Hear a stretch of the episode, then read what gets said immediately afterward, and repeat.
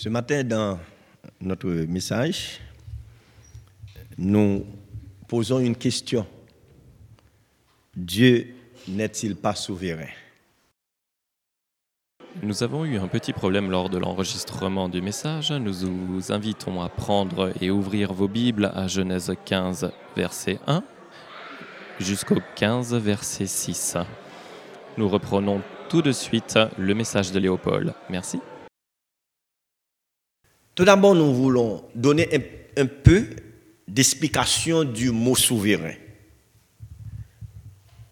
qui vient tout d'abord du latin médiéval, superanus, et du latin classique, superus, qui veut dire supérieur.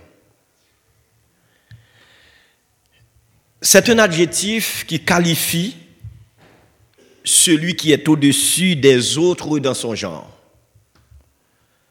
Supérieur, celui qui est supérieur, suprême, ou celui qui, dans son domaine, n'est subordonné à personne. Donc c'est la puissance souveraine ou la souveraineté. Alors, J'aimerais poser une question ce matin. Et si j'étais journaliste, je pourrais même promener avec un micro, même à travers les couloirs, poser cette question à beaucoup de personnes, en leur demandant ou en leur posant cette question. Peut-on voir le contraire? De ce que Dieu a prononcé sur notre vie Alors, maintenant, si c'est à moi qu'on pose cette question, dans un premier temps, je pourrais dire oui. Et je sais qu'il y a beaucoup de gens qui vont être fâchés. Ou bien qui me disent, non, non, je ne suis pas d'accord, je ne suis pas d'accord. Je ne suis pas d'accord. Alors, dans un premier temps, moi, je prends la responsabilité de, dire oui. Et pourquoi oui Parce que le Dieu souverain a parlé avec Abraham. Il a parlé avec Jacob. Mais au fil des années de leur vie, ils voient le contraire dans la majorité de leurs années qui passent par rapport ce que Dieu a proclamé sur leur vie. Alors, c'est comme si moi, je me souviens quand j'étais petit à l'école, mon père m'a acheté un livre qui s'appelle Le français par les textes. Et dans ce livre, il y a une histoire, une poésie, une poésie qu'on devrait apprendre c'était l'histoire d'une dame qui s'appelle Pierrette. Pierrette. Alors, qui a pu trouver un grand pot de lait et qui se promenait pour aller vendre. Alors, Pierrette commence par faire des projets. En, en, allant dans la rue, il commence par faire des projets. Aujourd'hui, si j'arrive à vendre beaucoup de lait, je vais vendre beaucoup de lait et avec l'argent, je vais acheter des poules. Les poules vont faire des œufs et avoir des poussins.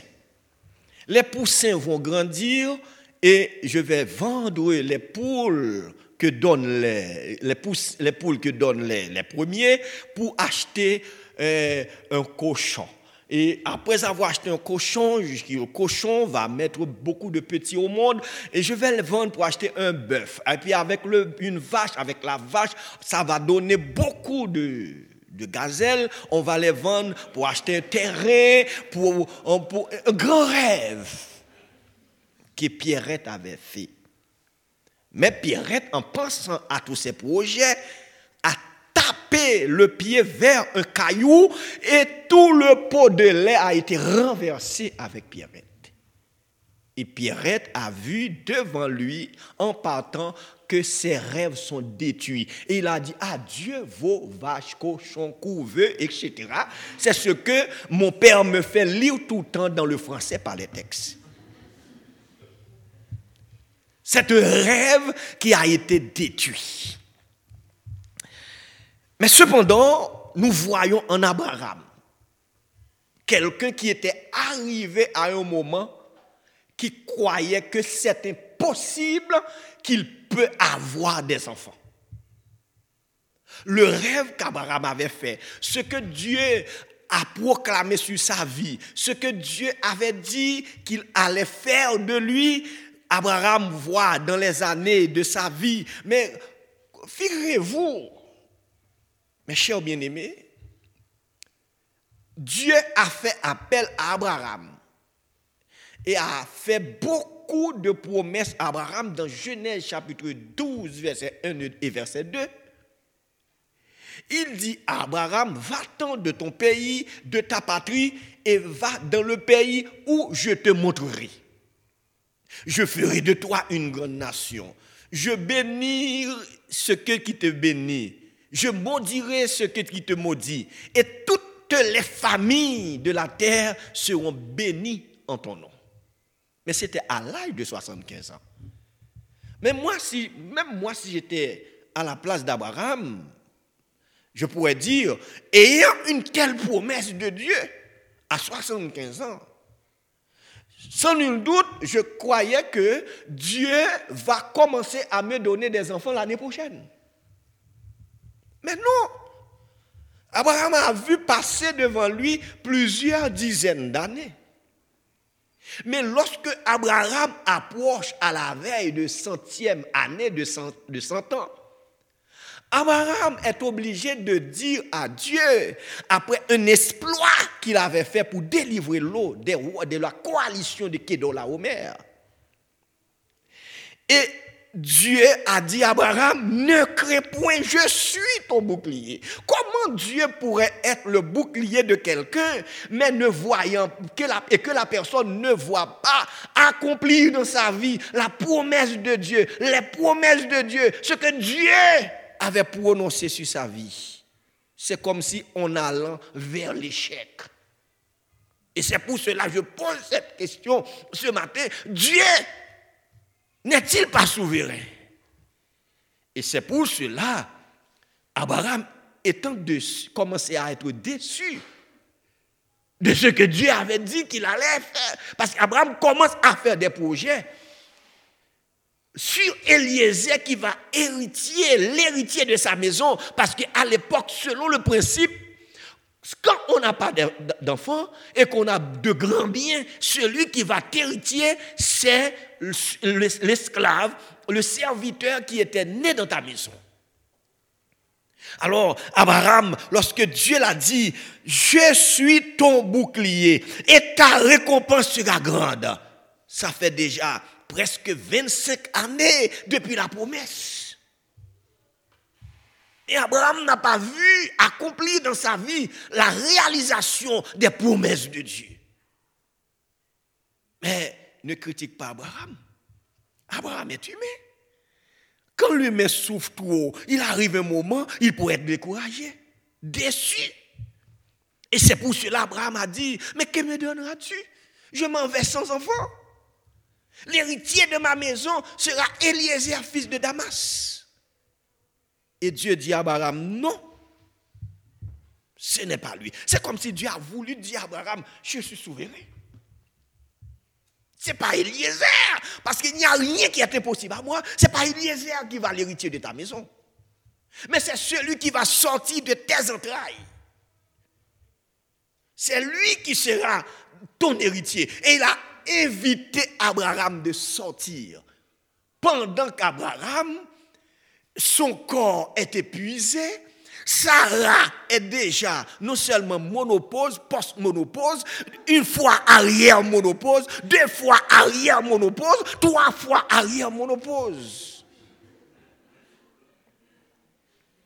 Comment Sarah le corps de Sarah va être reconstitué pour avoir un corps à la manière d'une jeune fille de 18 ans, de 25 ans, de 16 ans, pouvant avoir un enfant? Mais comment Abraham, dans cette situation, pourrait encore des désirs? Alors, Dieu invite Abraham à sortir dehors. C'était la nuit. Et il a dit à Abraham, regarde les étoiles du ciel.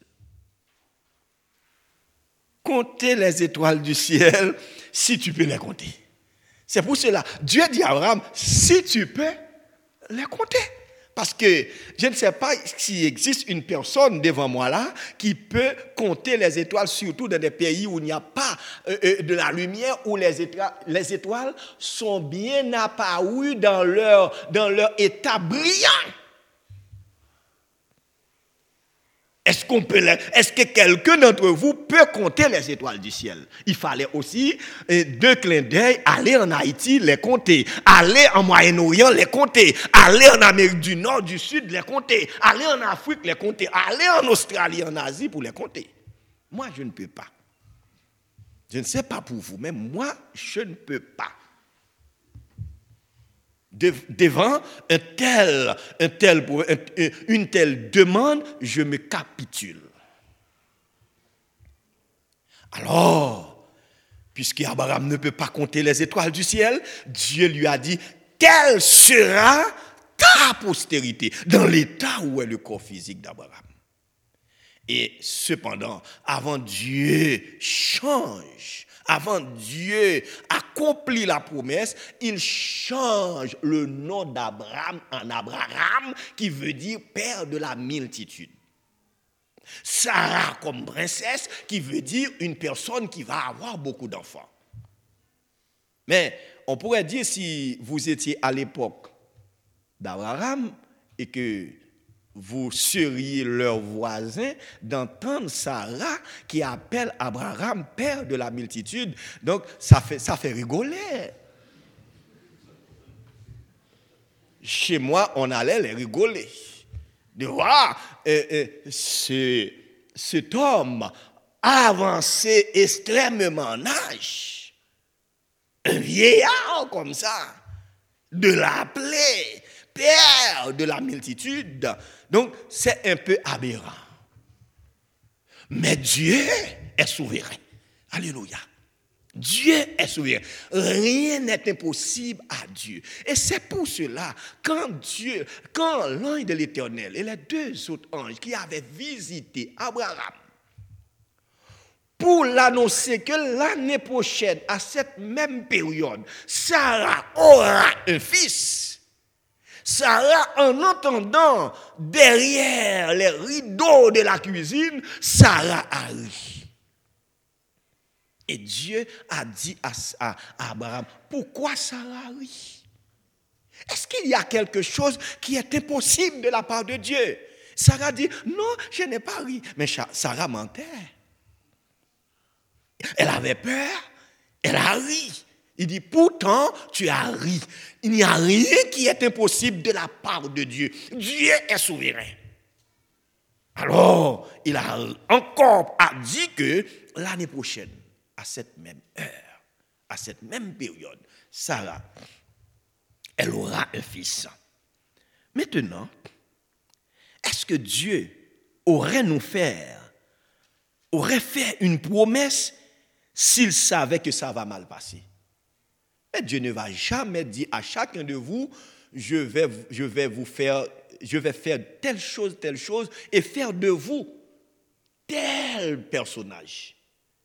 Et puis, et après, Dieu savait que ça va mal passer, la personne aura des problèmes, ça ne va pas se réaliser. Mais la Bible nous dit dans Hébreu,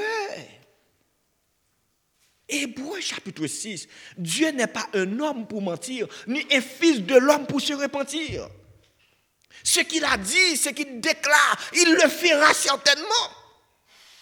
Alors, maintenant, j'aimerais vous expliquer. Un jour, moi, j'étais un peu déçu. Pas seulement déçu, j'avais honte moi-même. Parce que quand Dieu allait m'envoyer à Grecier pour fonder l'église de Grecier, C'était depuis, on a fondé l'église de Gressier en 97, mais c'était depuis en 95, Dieu m'a demandé d'aller à Gressier pour me faire voir là où il va, le terrain qu'il va me donner pour construire l'église. J'étais allé, Gressier n'était pas encore construit, il n'y a pas beaucoup de maisons, c'était comme un, c'était un forêt, une colline, et Dieu va me dire qu'il va me donner cet endroit, ce terrain-là pour construire l'église de Gressier. Mais je disais, j'étais vraiment populaire à Port-au-Prince, à Carrefour, la banlieue de Port-au-Prince. Pourquoi Dieu m'a envoyé dans un endroit où il n'y a pas une grande population? Pourquoi Dieu l'avait fait? Mais puisque Dieu m'a parlé, je n'ai qu'à obéir à l'ordre du Seigneur. Cependant, un jour, j'étais parti avec un jeune frère qui était en train de former un groupe pour l'évangélisation de Grecier. Et quand j'ai parti avec ce frère pour lui montrer là où Dieu va me donner pour construire l'église de Grecier. Alors, le frère a regardé un endroit qui n'a pas beaucoup de personnes, un forêt, des montagnes et une colline au bord de la rue. Et le frère disait dans son cœur, le pasteur est fou. Il y a quelque chose qui ne tourne pas bien dans, sa tête. Parce que chez nous, quand quelqu'un a un petit problème mental, on dit il a perdu une feuille. Il est allé trouver les autres pour leur dire que le pasteur Léopold a perdu une feuille dans sa tête. Il est populaire pour prince, il, il y a beaucoup de personnes pour évangéliser. Alors, il est allé dans une forêt, une montagne, comment on va transformer ça en un terrain pour construire une église? Et vient maintenant l'année 97 où je trouve une opportunité. Dieu m'a ouvert une porte pour venir parfaire ma connaissance théologique en Suisse.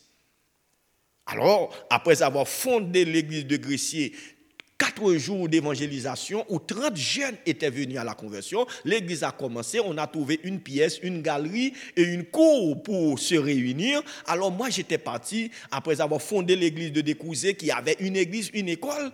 Alors j'étais parti en Suisse pour étudier la parole de Dieu. Après un an, un mois d'études, j'étais revenu à Port-au-Prince où Dieu m'avait dit de m'installer à Grecier et ma femme était déjà euh, affermée, louée une maison. Pour, on, était déjà habité à Grecier, mais en revenant, j'étais totalement déçu.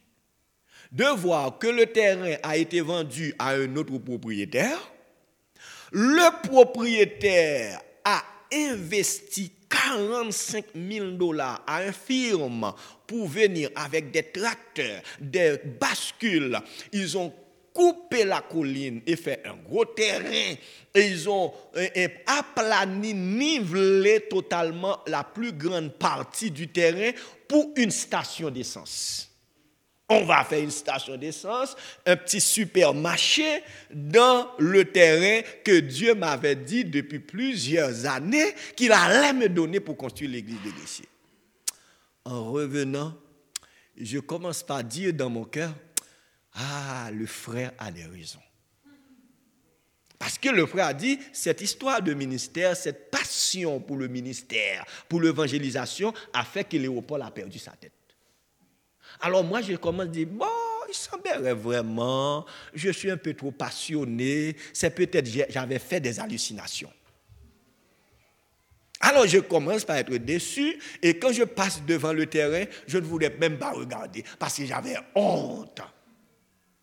Et en passant dans une autre cour, de voir tous les grands citernes qu'on a déjà achetés, les appareils, des compteurs qui comptent la, euh, quantité de gallons, de litres d'essence et l'argent que cela doit revenir, tous les appareils qui ont des compteurs ont déjà acheté dans une cour. Il, fallait, il, manquerait seulement à creuser des trous pour installer les citernes, ni, et puis mettre tout sur place et pour que la station d'essence commence. Paf, Dieu a fait un miracle.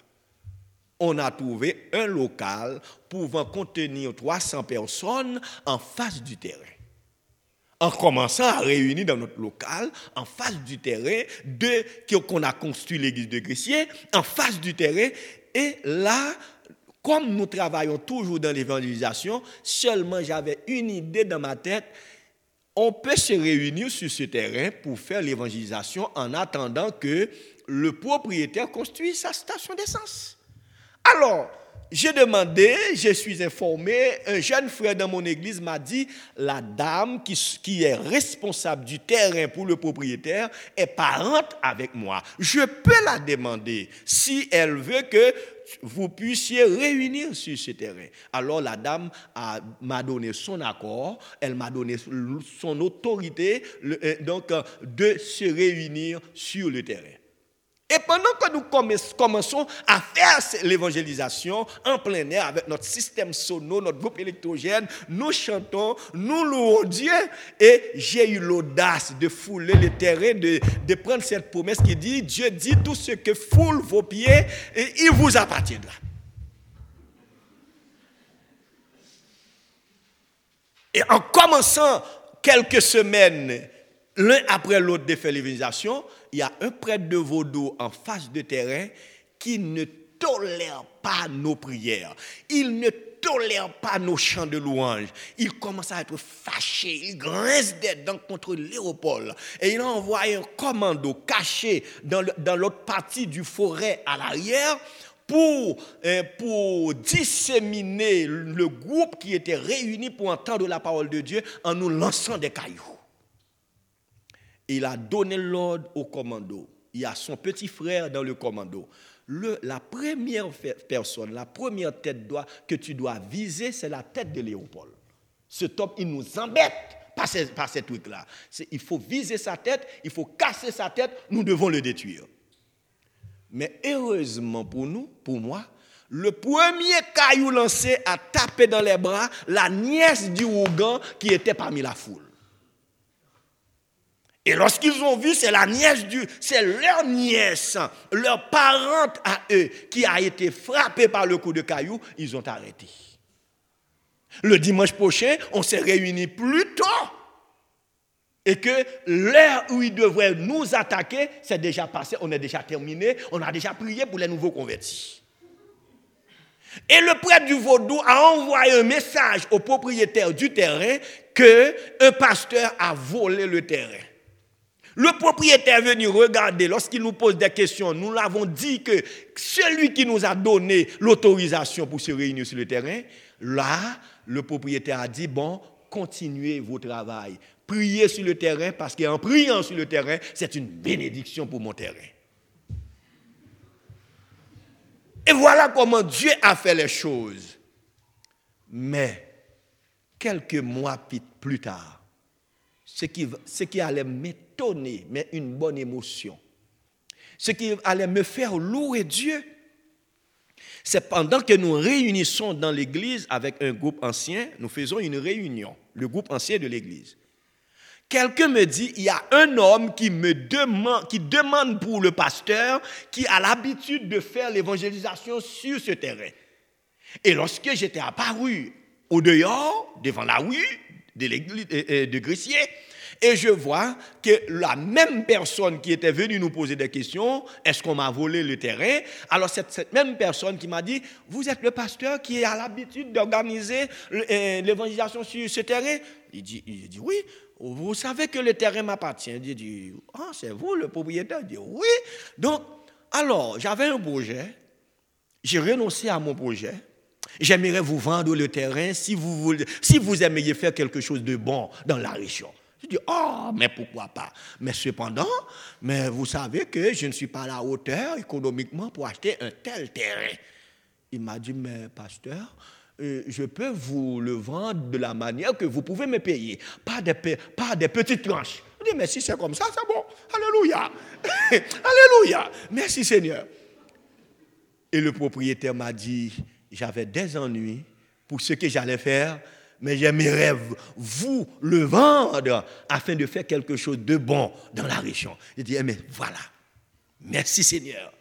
Donc le propriétaire euh, s'est entendu avec moi et par miracle, j'avais eu, j'avais trouvé une partie du somme comme un prêt pour lui donner comme, comme, comme on dit, comme dépôt comme une caution. J'avais trouvé une partie du somme. Et depuis lors, Dieu fait des miracles. Au fil des années, nous avons achevé de payer le terrain de Gressier. Et c'était mon rêve, en allant à Gressier, d'avoir plus grande église de la région. La plus grande église de la région. Maintenant, ce n'est pas nous qui le dit, mais c'est les gens de la région, c'est les autres églises qui disent, vous êtes la plus grande assemblée de cette région. C'est vous qui avez le plus grand nombre de personnes dans cette région. Mais avant, je croyais que j'étais fou. Je croyais que j'avais perdu une feuille le gars là qui avait dit aux autres que le pasteur n'est pas bien dans sa tête, mais je l'avais donné raison. Je vois que vraiment vrai, j'avais trop d'émotions, trop d'ambition au niveau ministériel. Donc, je pensais qu'à force de l'émotion, j'avais fait une hallucination. Mais Dieu prouve qu'il est souverain. Alléluia. Il prouve qu'il est souverain. Maintenant, mes bien-aimés, pour conclure notre sermon ce matin, Dieu peut faire de vous ce qu'il vous avait annoncé. Dieu peut faire de vous ce qu'il avait déjà proclamé sur vous. Dieu peut faire de vous ce que vous ne croyez jamais que vous pouvez être dans la vie. Il peut. Même quand vous voyez des choses contraires passer dans votre vie, même quand vous voyez que les choses, ça tourne mal, comme Sarah, qui était deux, trois, quatre fois arrière monopause, a pu se reconstituer, retourner encore dans sa période de mensualité. Et elle a eu un enfant. Mais Dieu peut faire aussi plus grandes choses encore pour vous. Mais maintenant, le problème reste vous-même. Parce que, en tant qu'humain, l'homme est très changeant. Nous changeons au gré des circonstances, au gré des situations. Et dans les situations, quand nous changeons, quand, les situations nous changent, donc nous sombrons, nous sombrons et nous sommes découragés. Mais cependant, vous savez, c'est quand vous êtes découragé, c'est quand vous pensez que les choses ne vont pas effectuer, c'est trop tard pour effectuer, et c'est là que Dieu va passer pour vous montrer sa grandeur, sa puissance, son pouvoir, son autorité, son moyen de faire. Alléluia. Donc sa puissance est finie. Et pour, vous montrer, dans tout l'univers, il est souverain. Alléluia. Donc, si, vous, si, si, je vous avais dit, oui, si vous voyez dans un premier temps les choses passent de contraire à ce que vous avez entendu, euh, à ce que vous, vous, vous, vous, vous avez entendu. Attendez, bien entendu. Mais maintenant, je dois vous dire, même quand les choses marchent mal et tournent à l'envers, n'oubliez jamais dans votre pensée, n'oubliez jamais dans votre cœur, Dieu est souverain. Il est au-dessus de tout. Donc, nous donc, nous n'ayez pas dans ces situations, ces circonstances, une vie de haut et de bas, mais nous voulons tout le temps que Dieu avait en vue d'une chose pour nous, seulement il peut le faire. Mais cessez de regarder les choses par la vue, mais regardez-les par la foi. Et c'est ce que Dieu a voulu effectuer en Abraham. Abraham regarde son corps physique. Abraham regarde le corps physique de sa femme qui était déjà combien, combien de fois arrière monopause. Il regarde son physique qui était affaibli.